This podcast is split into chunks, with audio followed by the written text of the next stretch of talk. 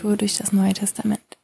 Mein Name ist Anne und ich lese mit euch heute aus Epheser 4, den Vers 1 und dann die Verse 17 bis 32.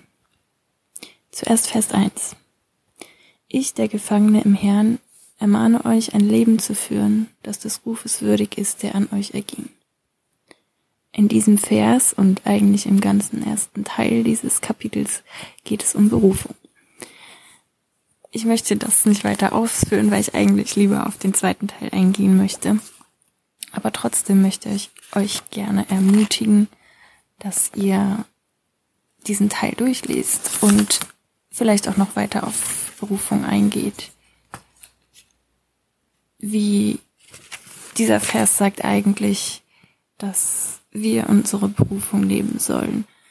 Quasi zum Lob Gottes Herrlichkeit, so wie es in dem ersten Kapitel des Epheserbriefes immer wieder gesagt wird. Wir sollen leben, so wie es Gott würdig ist. Kommen wir zu Vers 17 bis 32. Das also sage ich und beschwöre euch im Herrn. Lebt nicht mehr wie die Heiden in ihrem nichtigen Denken Sie sind verfinstert in ihrem Sinn. Sie sind dem Leben Gottes entfremdet durch die Unwissenheit, in der sie befangen sind, durch die Verhärtung ihres Herzens. In ihrer Haltlosigkeit haben sie sich der Ausschweifung hin und jede Art von Unreinheit in Habgier zu verführen. Ihr aber habt Christus nicht so kennengelernt. Ihr habt doch von ihm gehört und seid unterrichtet worden, wie es Wahrheit ist in Jesus. Legt den alten Menschen des früheren Lebenswandels ab, der sich in den Begierden des Trugs zugrunde richtet.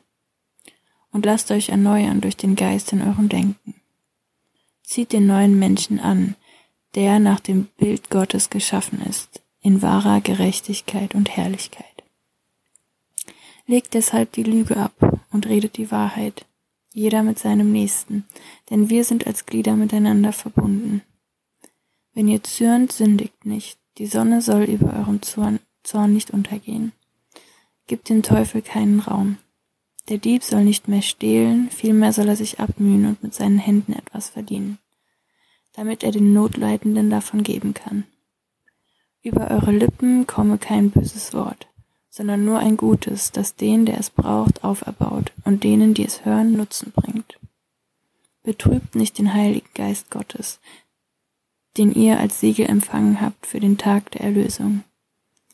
Jede Art von Bitterkeit und Wut und Zorn und Geschrei und Lästerung mit allem Bösen verbannt aus eurer Mitte. Seid gütig zueinander, seid barmherzig, vergebt einander, wie auch Gott euch in Christus vergeben hat. Ja, dieser zweite Teil geht nochmal auf jeden Einzelnen von uns ein wie wir miteinander umgehen. Es geht um Jesus Vorbild, nach dem wir eigentlich leben. Und es beschreibt ganz gut die Art und Weise, wie wir immer wieder vom Bösen und von der Unwahrheit, von den Lügen des Teufels eingeholt werden. Und ja, oft liest man diesen Vers, dass wir den neuen Menschen anziehen sollen, den alten ablegen sollen. Den lesen wir oft im Zusammenhang mit der Taufe. Und natürlich ist die Taufe der Zeitpunkt, an dem wir unser altes Leben zurücklassen und in das neue Leben mit Jesus treten. Aber ich denke, es ist wichtig, diesen Vers immer wieder neu auf sein Leben anzuwenden denn wir werden immer wieder in Sünde verstrickt. Auch wenn wir getauft sind, sind wir nicht frei davon. Wir werden nur frei, wenn wir immer wieder beständig unsere Sünden vor Gott ablegen. Und ja, und uns nochmal neu auf seinen Geist ausrichten. Ganz wichtig ist auch die Wahrheit, dass wir Wahrheit aussprechen, dass wir ja, uns an der Wahrheit orientieren, an Gottes Wort und an, an, ja, den Taten Jesu, denn er ist die Wahrheit.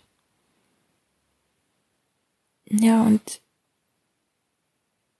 ich denke, dass dieser Text uns nochmal neu zeigt, dass wir uns auf Jesus ausrichten sollen. Denn nur wenn wir ganz nah bei ihm sind und uns auf ihn konzentrieren, dann können wir sehen, was die Wahrheit ist und wie wir auch miteinander umgehen können. Dann hat der Teufel keine Chance, uns nochmal einzuholen oder uns Lügen ins Ohr zu flüstern. Denn es fällt uns so leicht, diese Lügen zu glauben. Darum ist es so wichtig, an der Wahrheit festzuhalten, regelmäßig Bibel zu lesen, Gottes Nähe zu suchen, im Gebet und in der Gemeinschaft. Und ja, ich möchte euch einfach dazu ermutigen, dass ihr nochmal auf das guckt, was, zu was ihr eigentlich berufen seid. In Jesus und ja, zu Gottes Ehre lebt, zum Lob seiner Herrlichkeit, wie es in Epheser 1 immer wieder steht.